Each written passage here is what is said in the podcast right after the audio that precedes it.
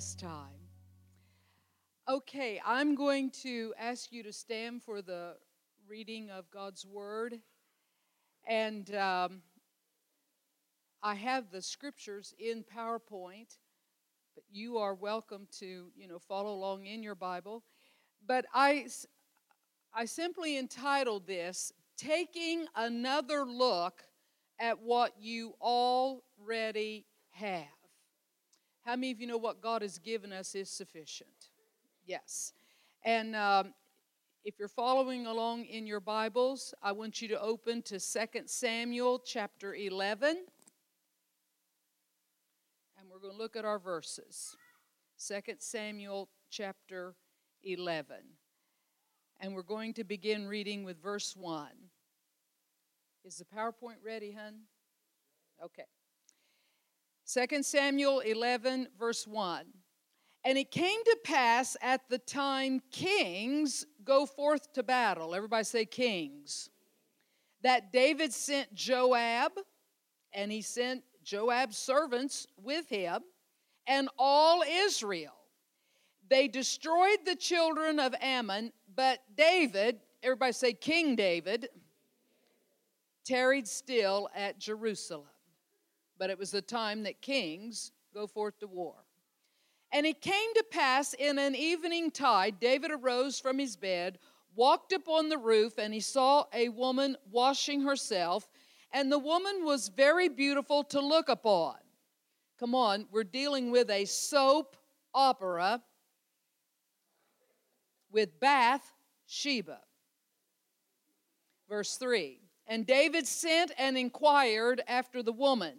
And one said, Is not this Bathsheba the wife of Uriah the Hittite? And David sent messengers and took her, and she came in unto him, and he lay with her. And the woman conceived and sent and told David, I am with child. Next, let's go down to verse 14. And it came to pass, David wrote a letter to Joab, that's David's captain and he sent it by the hand of Uriah, that's Bathsheba's husband. Uriah is carrying his own death warrant, but he doesn't know it. Because in verse 15, here's what's in the letter David said, Uriah, you, or, um, I'm sorry, he said to Joab, set Uriah in the forefront of the hottest battle and retire from him that he may be smitten and die. You know, set him up like a setting duck here. Okay, verse 26. Then it says, And when the wife of Uriah, Bathsheba, heard that Uriah was dead, she mourned for her husband. Verse 27 And when the mourning was past, David fetched her to his house. She became his wife and bare him a son, the one that was conceived out of the adulterous affair. But the thing that David had done displeased the Lord. Now, I want to make an introductory comment before we get into this. I want to tell you before we start this message is timeless. Somebody say yes. It's for all ages, it's for all people men and women, it's for all classes rich and poor, the elite and the down and out. Because it reveals to us how Satan can cause a man or woman, boy or girl, who have a heart for God to still fall prey to his distractions. Somebody say yes. I have a challenge tonight for you, Pentecostal Tabernacle. I want you to fulfill your ministry. Can we pray? Lord, I thank you for sovereignly directing our steps to Madison, um, to this church, Lord, here in Connersville. And I just thank you for what you spoke to our hearts this morning. Oh, what a Savior. And I thank you what you want to speak to our hearts tonight. I pray that you will love these people through me. Help this old woman one more time, Lord, to preach with brokenness and humility and tenderness. We're going to make it all about you, Lord. And I pray that your divine purposes will be accomplished in the altar service. Give me good recall. Help me to share with them publicly the things that you shared with me privately. And we'll give you the praise and the honor and the glory, for we ask it in Jesus' name. And all the church said, You may be seated. Taking another look at what you already have. Okay, the first slide here. I want you to look at this The American Gothic by Grant Wood. Somebody say yes. This is probably the most famous farmer in America. Everybody say, God bless the farmers. Okay, I want to start with this story. Once there was this farmer who grew discontent with his farm. I called this home not so sweet home.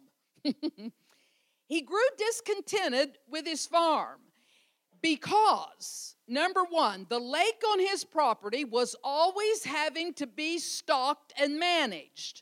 So he griped about that. Next, the hills on the farm made the roads hump. So that forced him to always have to drive up and down and up and down. So that got on his nerves.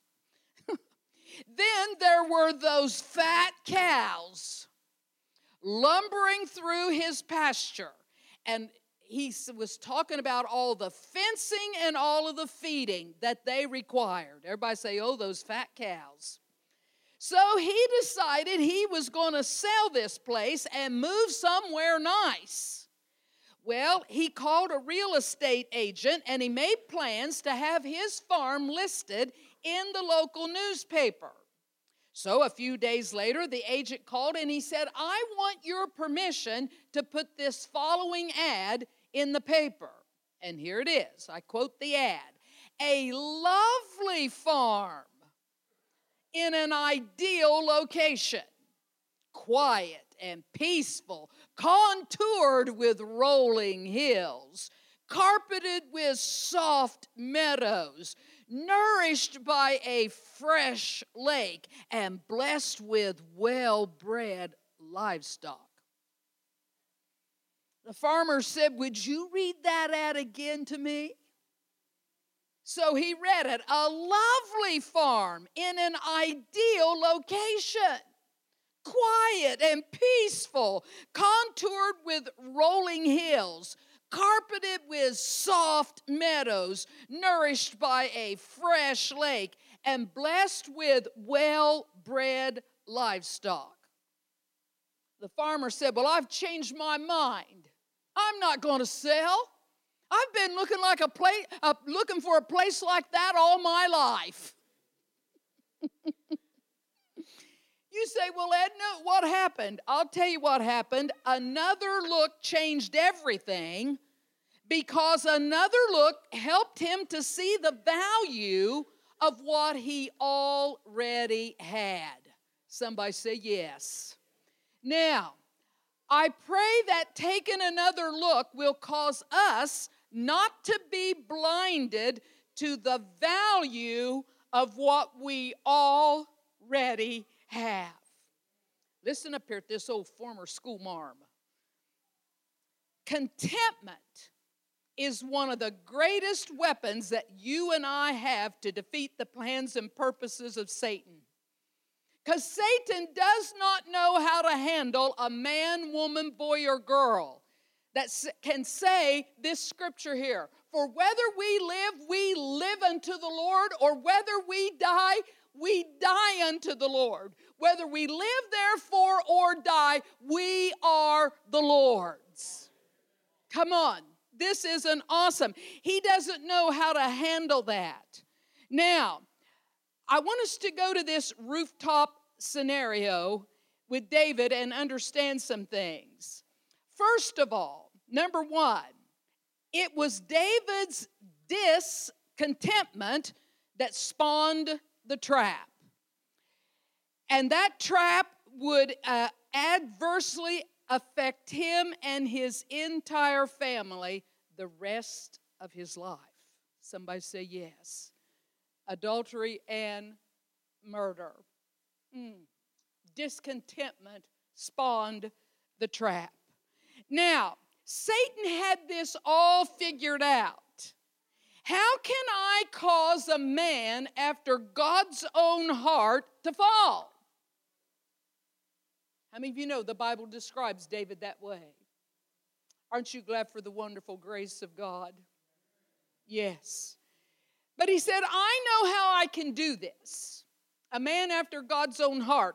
I will just simply blind him to what he already has. Now, I'm going to talk about Bathsheba. Tonight, she was a flesh and blood woman for David, but how many of you know Bathsheba could represent any beautiful distraction? You know, I'm not just dealing with adultery tonight. In context, it's a flesh and blood woman. But listen, he said, I'll blind him to what he already has. Case in point, look at Bathsheba. He already had her. The Bible said she was beautiful to look upon. But listen, church, at the same time, here's what David already had he had a wife named Abigail. And the Bible said she was a woman of good understanding and of a beautiful countenance. And I said to myself, duh, this is not the proverbial dumb blonde. She's got brains and beauty. It's an unbeatable uh, combination. But I want to tell you something. There's something else that we can learn from the rooftop scenario. You can have something already beautiful and not realize what you've got. Come on. Glory to God. And I'm not just talking about a woman, I'm talking about any beautiful distraction. Discontentment. But another dis word came to me. How about disengagement? We can learn this from the rooftop. Because the Bible says, at the time kings go forth to battle, everybody say kings, King David tarried still at Jerusalem. And from the roof, he saw a woman very beautiful. So listen, um, we read in our text that David sent Joab, the captain of his army, and he sent Joab's servants with Joab. And he sent all Israel. Everybody but King David himself went to fight the Ammonites. But I want to tell you something this disengagement from the battle, he gave up the fight. Somebody say yes. And discontentment. He's got a beautiful wife, and she's got brains. Discontentment, disengagement would be used by Satan to set the trap for David to fall for a beautiful distraction. You say, Edna, what are you saying? I'm saying this giving up the battle leads to giving in. Said in another way, when you're not where you need to be and not doing what you need to do, then you set yourself up to be distracted. Can I hear an amen? I want to challenge you tonight to make sure you are where you need to be, doing what you need to do, so that you don't fall for some beautiful distraction. There's a lot more distractions other than a flesh and blood woman. Somebody say yes. Hmm, I want to challenge you. I want to tell you something, church. Jesus is coming. They tell me over in the Temple Institute, I didn't get a chance to visit it when we were in Israel, they're already training young men in the priesthood how to offer sacrifices. I've heard that they are even gathering money for a temple to be built. Listen to me. If we're ever going to be doing what we need to do and be where we need to be, it's right now. Can I hear an amen? Jesus is coming. I'm telling you, if you've got a guitar hid somewhere, get it out, dust it off, bring it to church, sing your song. Teach your class. Go to the jail if you've got a jail ministry. Go to the nursing home. Preach, teach, prophesy. Whatever you do, get it out and do it. Take another look at what you already have. Don't let discontentment and disengagement cause you to be distracted. All right. Now, I want us to look at this. I'm challenging you don't give up the fight. Fight the good fight of faith. 1 Timothy 6:12. Because I want to tell you something. Look at this. The safest place to ever be is right in the center of God's will. Right in the heat of the battle. Remember the story of, of the three Hebrew boys the Bible said that the fire slew those men that took them up. Where was the safest place to be? Right in the furnace. That's where Jesus was. The safest place. Fight the good fight. Don't get disengaged. Okay, how many of you know it's time for the kings to go forth to war? War against the kingdom of darkness. Now, I want us to move to chapter 12. Our text, you know, the soap opera was in chapter 11. Let's go to chapter 12 now to examine Nathan's confrontation of David's sin, the prophet that comes to confront him. Let's look at it. First of all, Nathan says, Thus saith the Lord God of Israel. He said, I anointed thee king this is God speaking through the prophet. I delivered thee out of the hand of Saul. I gave thee thy master's house, the house of Israel, and of Judah. Everybody say, I anointed thee. Say, I delivered thee. And say, I gave thee. And he continues. He said, and David, if that had been too little, I would moreover have given unto thee such and such things. Now, church, I want to tell you something what God had already given David before the rooftop ever happened. It did become too little in David's eyes. How many of you want to treasure what the Lord has given you? Yes. Now, I want us to look at these. Note the past tense of those three verbs. I gave thee, you know, before you ever walked on that roof, I gave thee. I anointed thee for you walked on the roof. I delivered thee. They denote what David already had. Some of it long time, years before the rooftop. And listen, consequently, when David, when what David already had became too little in his eyes, then the distraction became too beautiful in his eyes. Mm-hmm. Okay, now I want us to examine some major sources of discontentment that caused some pastors to leave their ministries altogether.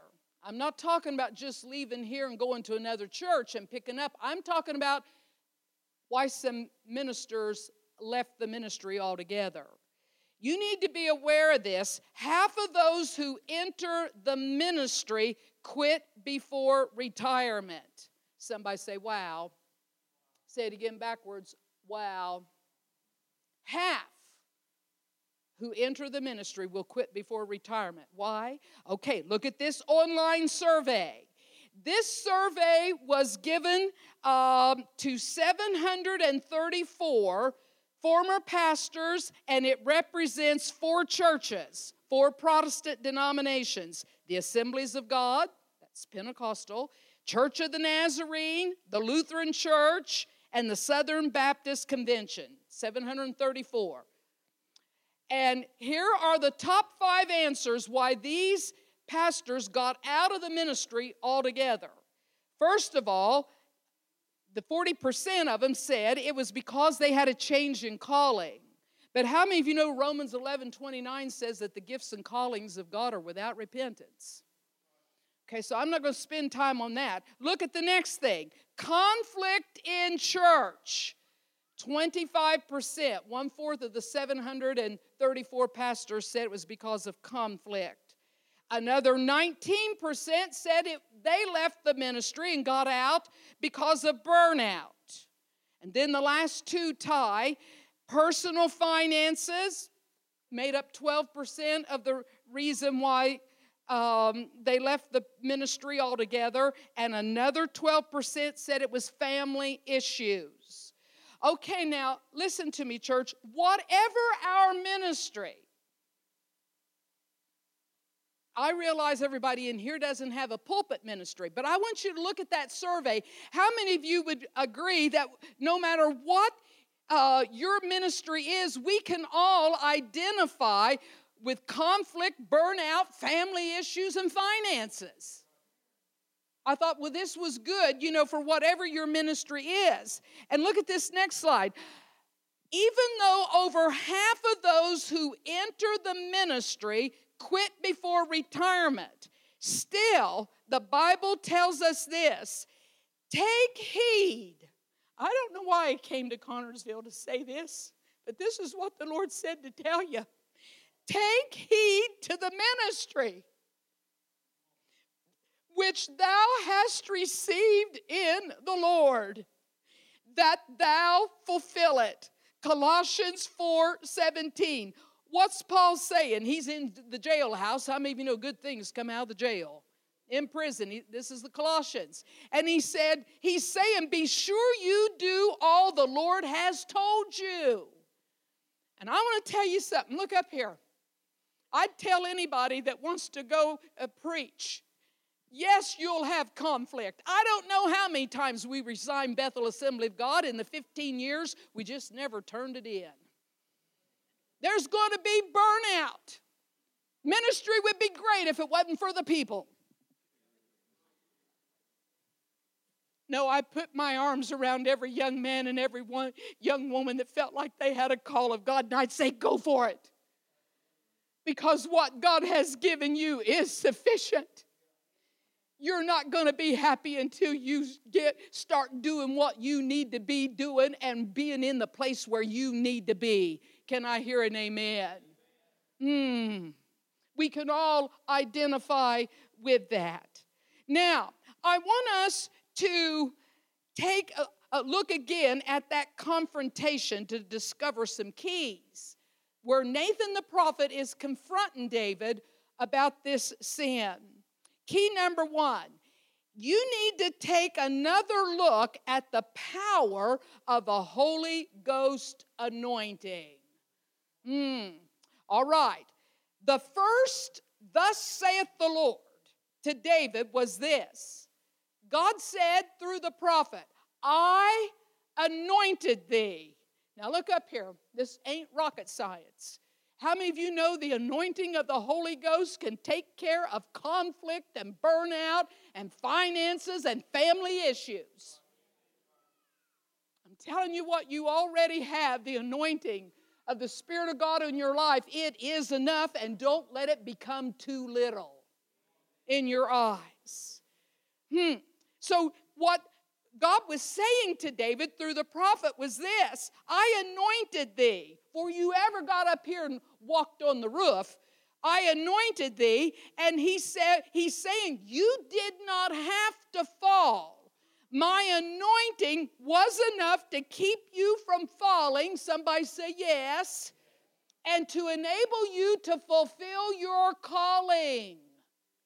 Now, listen to this. Let's go back to the first time that David was anointed by the prophet Samuel. Hey, he was anointed as a kid, a teenager, maybe 16, 17 years old. He doesn't reign, start his reign until he's 30. There's 13 years that's passed, and then I don't know how long it was before he saw Bathsheba, but he had an anointing at least what, 15 years, maybe 20 years you know, before he ever took a walk on the roof. Okay, Samuel anointed him. Look at that. In the midst of his brethren. This is the first time he was anointed. And the Spirit of the Lord came upon him. Listen, from that day forward. And I want to tell you something, church. This anointing in chapter 16 is the key to David's victory over Goliath in chapter 17. And for every other giant, he's going to face from that day forward. Now, look up here again. That's that old school teacher. Look up here, look up here. The same anointing that came on him in chapter 16 and enabled him to defeat Goliath in chapter 17. It came on him from that day forward. How many of you know that same anointing could have kept him from falling into adultery and murder? Come on. I anointed thee. That's the first thing that God told David through the prophet. And I want to tell you something, church. We never know what giants we're going to face in the next chapter. Come on, one chapter apart. Anointed in 16, you meet Goliath in 17. So that's why the Bible tells us don't you be filled with wine wherein is excess, but you be filled with the Spirit. Because you never know what giant. And the Greek there is what? Continually being filled. Come on, how many could stand refilling? Yes. I want to tell you something. I want you to fulfill your ministry. Some of you are good at encouragers, good encouragers. Somebody say yes. There's all kinds of ways that you can minister other than being behind a pulpit. Whatever it is. Some of you can write letters. Some of you can make chicken and dumplings when somebody's had a death in the family. If you can't cook, get it at KFC. But there's all kinds of ministry. Just being there with somebody that's gone through a tragedy and you don't know what to say, you don't have to say anything. Just be there. Whatever your ministry is.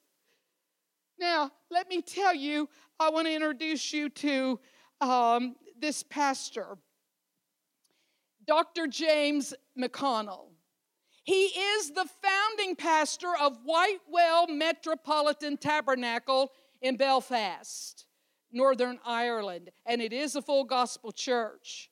Dr. McConnell is retired now, but he went to that church when he was 19 years old and he stayed 57 years. How many of you know he knew something about conflict, burnout, probably family finances, the whole thing? Glory to God. Stayed 57 years. Now, listen, I want to tell you about an incident that happened um, in his church sometime between those 20 years, between 1968 and 1998. Ireland was embroiled in a war and violence and bloodshed. Somebody say yes. Northern Ireland against Southern Ireland. It was the Catholics and the Protestants fighting. Somebody say yes. Over whether Northern Ireland was going to remain a part of the United Kingdom or would it pull out separately.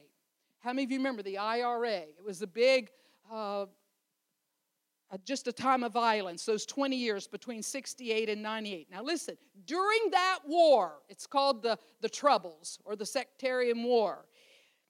One night, Pastor McConnell was preaching in the tabernacle, and in walked a paramilitary leader with a gun. Walked up the aisle, and he was going to shoot Pastor McConnell. You know why? because his wife had gotten saved and her life was so radically changed, he could hardly recognize her. And he's angry. So he's got a gun. I don't know if it was concealed when he was walking up the aisle or not.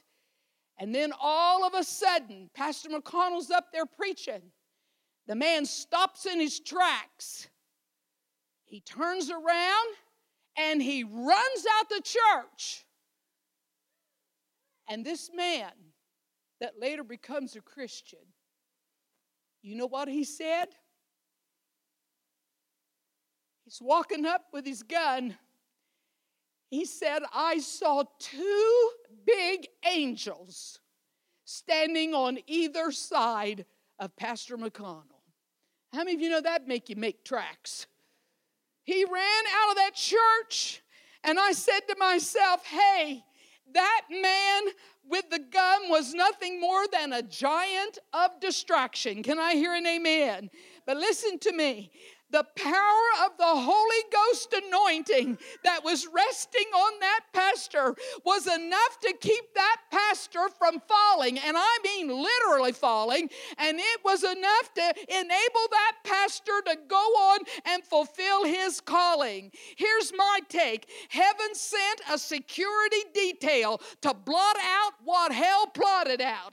And heaven sent conviction to a giant needing redemption and saved his soul. You may be here tonight and there I feel like somebody is being distracted from the ministry that God has for you. It may be burnout, conflicts, family issues, finances, you name it. But the Lord said to tell you tonight the Holy Ghost anointing it protected a pastor in Northern Ireland from a man with a gun ready to kill the pastor. And I want to tell you something. There are some promises about the anointing in the Word of God. You've got to get your eyes off of that burnout and that conflict and get your eyes on what you already have. Listen to what the Bible says He showeth mercy to His anointed. Psalms 1850. And I tell you that anointing, it is enough. And listen, the Bible says, No, now, now now know I that the Lord saveth. He rescues his anointing. Psalms 20 and verse 6 and it is enough. Now know I the Lord saves his anointed. Listen, he is the saving strength of his anointing. Uh, Psalms 28 8, and it is enough. And I love this I shall be anointed with fresh oil. How many like to see the young people get anointed with fresh oil? And I tell you, it can keep you from falling and it will enable you to fulfill your calling.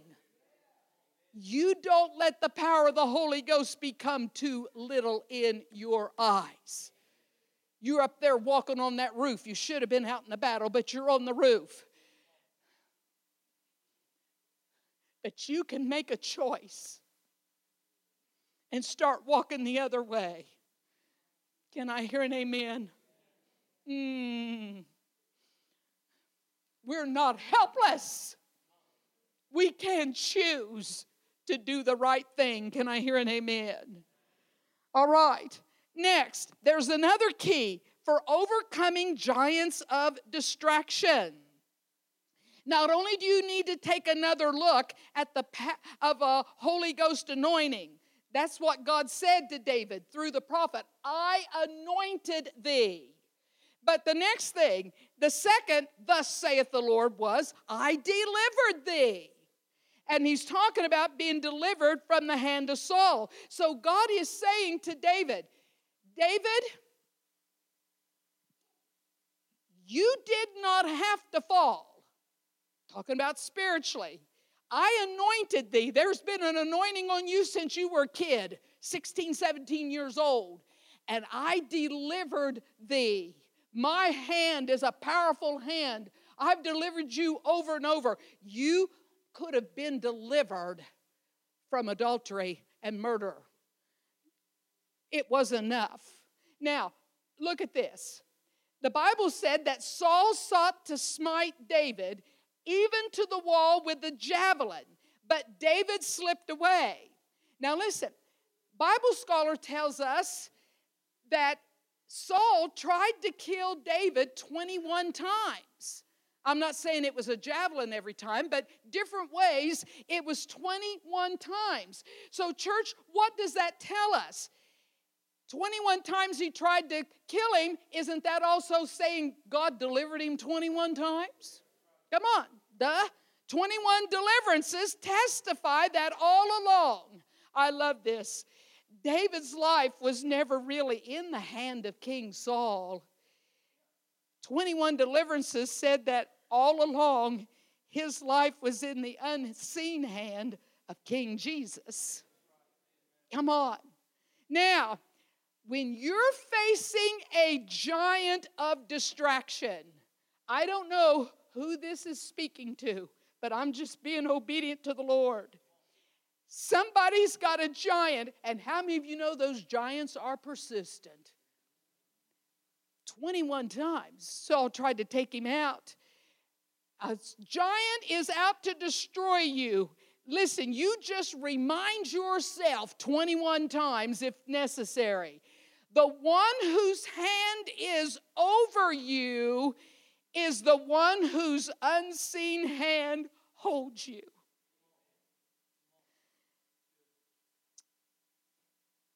I want to tell you about a little boy in Florida. I'm going to take this to youth camp. He was swimming in his backyard on a hot afternoon in Florida, and there was a gator in the lake. The little boy didn't know about it. His dad's working in the backyard, and he looked over and he saw the gator, and he yelled out, Go back, turn back. But it was too late. Just as the little boy turned around and reached his dad, the gator reached the kid. The gator snatched his legs, and the father grabbed his son's arms. You want to talk about a tug of war? That gator was determined, but the father was also determined. There was another farmer in a truck. Thank God he had a gun. Somebody say yes. Driving his truck and he heard the screaming. He got out of the truck, got his shotgun, went over to the lake and shot the gator. The little boy remarkably recovered. He was in the hospital for weeks. A reporter came in, you know, to put the story in the newspaper. And the little boy showed him all of those scars that was on his legs. And then, with great pride, this was just a kid, he said, And I've got some great scars on my arms too.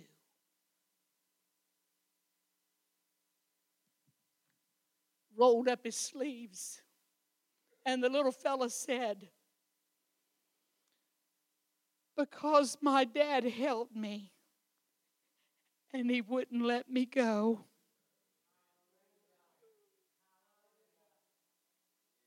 And I read that and I said, Yes, to the gator. That little fellow was nothing but another meal. But to the father, that little fellow was everything. The Lord sent me to tell you tonight the tug of war is already over. Somebody's in this church tonight. You've got some scars. but he said, Edna, tell my people tonight, to me, you are everything, the Lord said. And he said, Tell you, the tug of war is over. For somebody here, hell has been at your feet and there's been a tug of war, but the Father has a hold of you.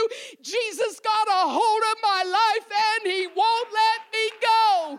You may have scars, but you're going to win. You know why? Because the Father has a hold of you and he won't let you go. Oh, glory to God. I said, Glory to God. Look at this slide here. The, the tug of war is over. Jesus said, My sheep hear my voice. They follow me. I give unto them eternal life. They shall never perish. Listen, neither shall any man pluck them out of my hand. That's no demon. That's not Satan. Nothing out of hell can pluck us out of his hand. Um, the tug of war has already been won. Look at this. If it had not been the Lord who was on our side, then they had what? swallowed us up quick. But I came to tell you tonight, He is on your side, and the gator ain't gonna swallow you up quick. We're not just talking about um, any hands, the power of any hands. Look at the hands that have a hold of you tonight. These are the same hands, number one, that lifted a 12 year old girl off her bed and death lost its sting. These are the same hands that touched the eyes of a blind man and sight was restored. These are the same hands that touched a leper and his flesh was made whole. These are the same hands that touched the demon possessed and deliverance came. These are the same hands that were nailed to Calvary's tree and salvation was purchased. These are the same hands that hold our world and everything in it. These are the same hands that one day are going to wipe away every tear from our eyes. Oh, do you get the idea? Maybe, just maybe, He can handle our burnout, our conflict, our family finances. Come on, family issues and finances. Don't let the power of whose hands you're in become too little. God said, I delivered thee out of the hand of Saul, he was talking about. I anointed thee. Don't let a Holy Ghost anointing. You remember the story that was in the in the, the church, the man with the gun ready to kill the pastor. Why did he do it? Why didn't he do it? Because he saw two angels. There was an anointing in the place. Somebody say yes. Glory to God. And then the third key overcoming giants of distraction. Take another look at the power in God's purpose for the ministry in your house. Now, let me say this first of all your house, quote unquote, it can represent the house you live in. How many of you know all of us have a ministry in the house we live in? Your house can also represent the house you work in. Somebody say yes. How many of you know we need to be ministers where we work? Yes, flesh out the gospel. The house could also be the house that you worship in.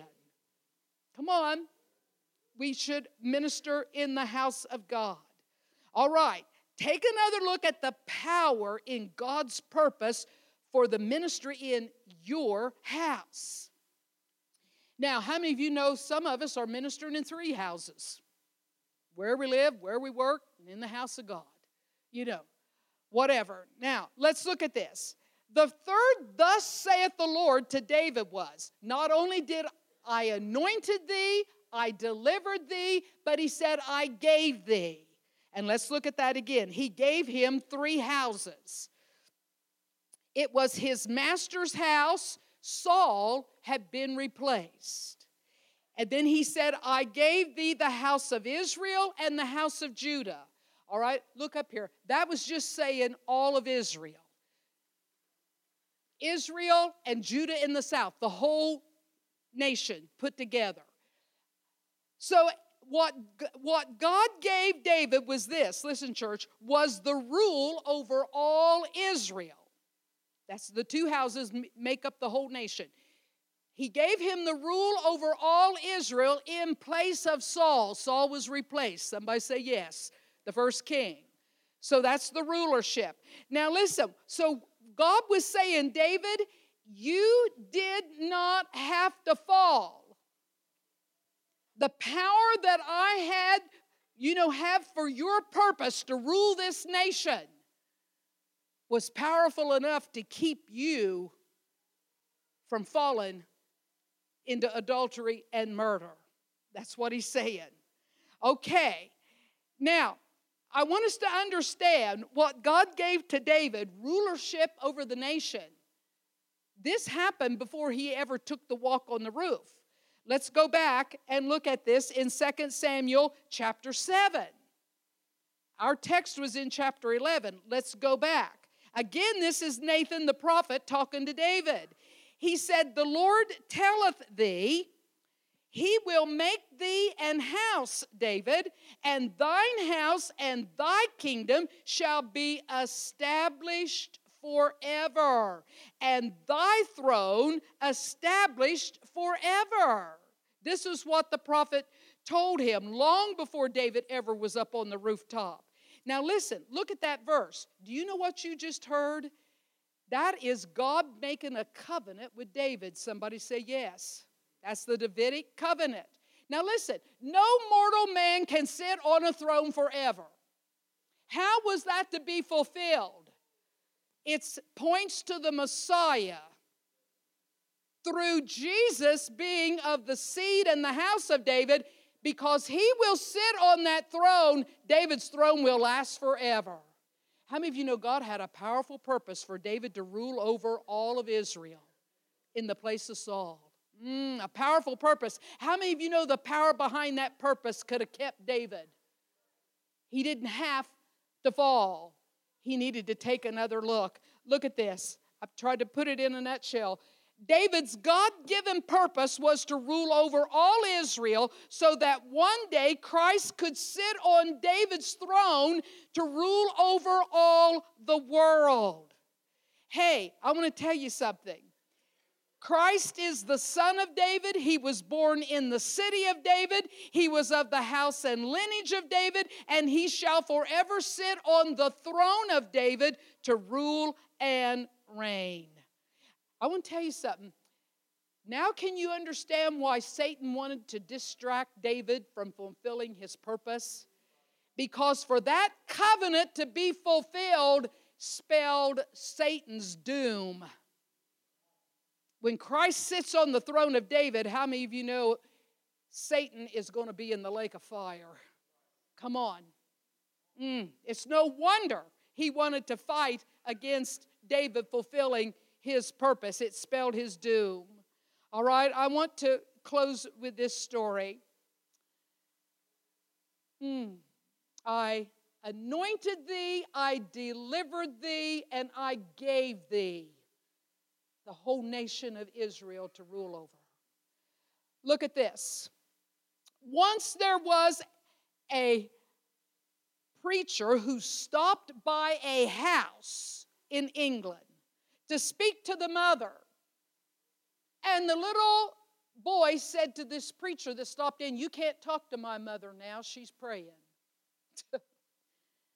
Susanna Wesley, look at this drawing.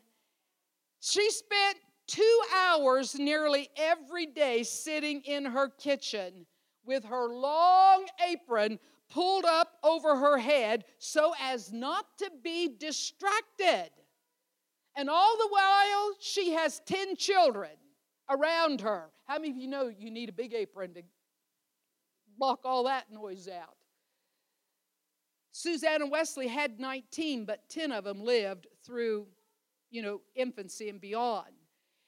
But she put that big apron up over her head so that she would not be distracted when 10 kids are there, some of them playing, some of them studying, some of them reading. Now, listen, every person in that household knew well when Susanna was under the apron, she was with God and she was not to be disturbed, barring an emergency. This was her tent of meeting. That's what the tabernacle was called in the time of David. Her, and this was her tent of meeting.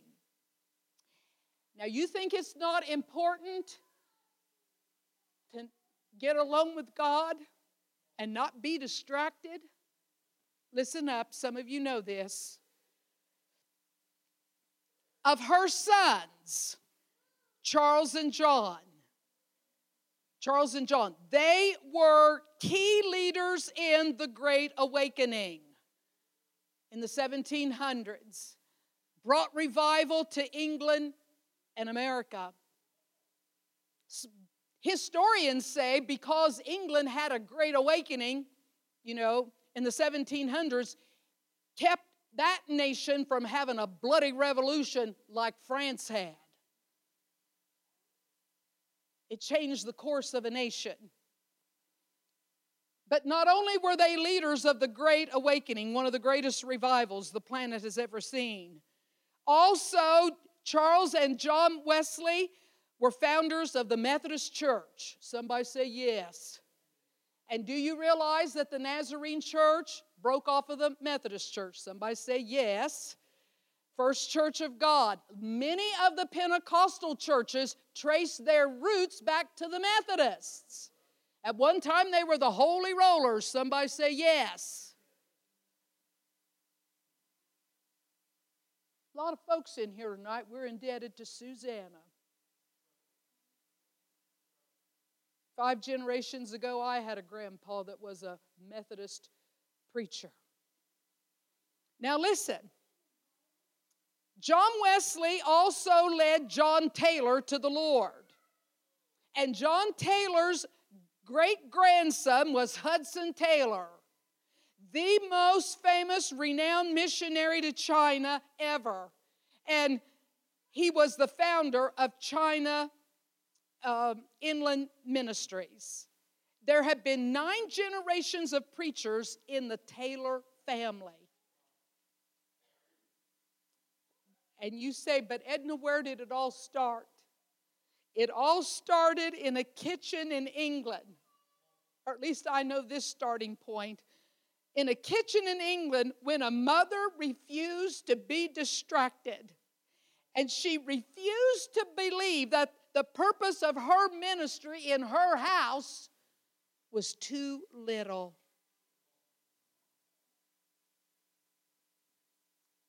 And I want to tell you something the power behind God's purpose for your ministry in your house is enough to keep you from falling. It's enough to enable you to fulfill your calling. And that power that's behind God's purpose that He has for you is enough to enable you to handle all the conflicts, the burnout, the financial problems, and family issues. You can do it. And I said, Ron, make me one more slide. I want you to take a look at what you already have. And while you're at it, I want you to add an apron to the whole armor of God.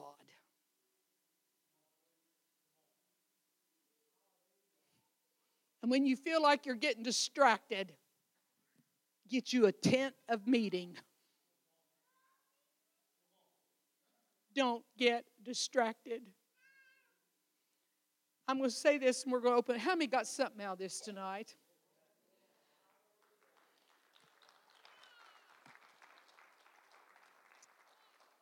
I'm going to say this and we're going to pray. Don't let your ministry become too small to you. I got saved in a Southern Baptist church. You say anything about the Baptist, and I'll beat you up. I've told you that before. I went to play the piano for my girlfriends. I couldn't live in the Baptist church, I had to go home.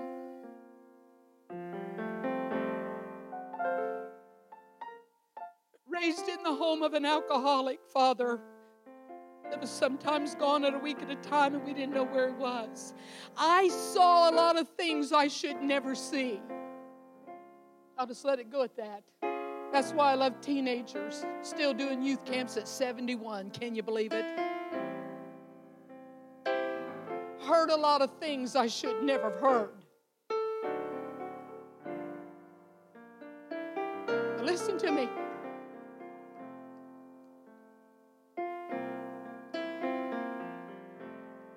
I came back home. Satan said, What's going to happen? You go up there and give your heart to God. You've heard me say, after 16 verses of just as I am, I didn't care what anybody had to say. The Baptist can get you saved. The little village where I was raised had two churches a Methodist church and a Holy Roller church. A little storefront Pentecostal church. I cast my lot with the Holy Rollers, probably because they let me play piano. Now, I said that to say this. If you drove through Clarksville, Ohio tonight in that little village, that little storefront church, it's not even a church anymore. I think they put apartments in it.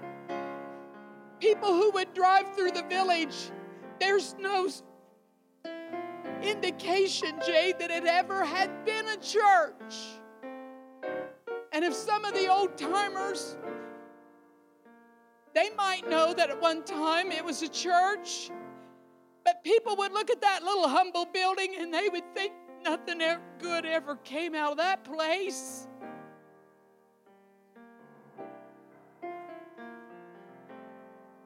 But I can still see the Siegler oil stove and the opera seats and just a handful of us. But I came out of that church. God filled me with the baptism of the Holy Ghost in that church, 16. Some old women took me under. How many of you know every church has got a mother hen that'll sit on you and help you, give you counsel and help you to get the knowledge that you won't get at home when you don't come from a Christian home. What if it hadn't have been for that little storefront church? Where would I be?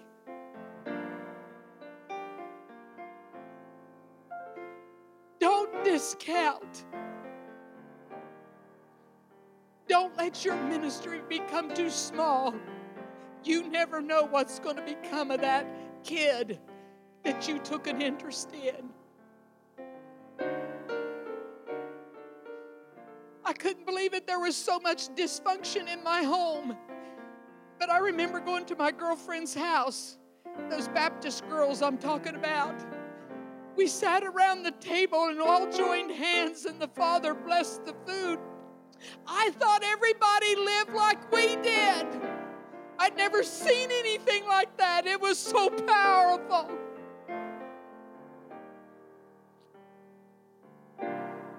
And so when they asked me to go to church with them, yes, I went. I could play, play by ear. Don't discount your ministry. I'm going to open the altar. I'm going to ask as many of you as can come. I want 2020, 2020. I want this to be a special year. I want you to push yourself. Get out of your seats, church, and I want you to say, Devil, you're a liar.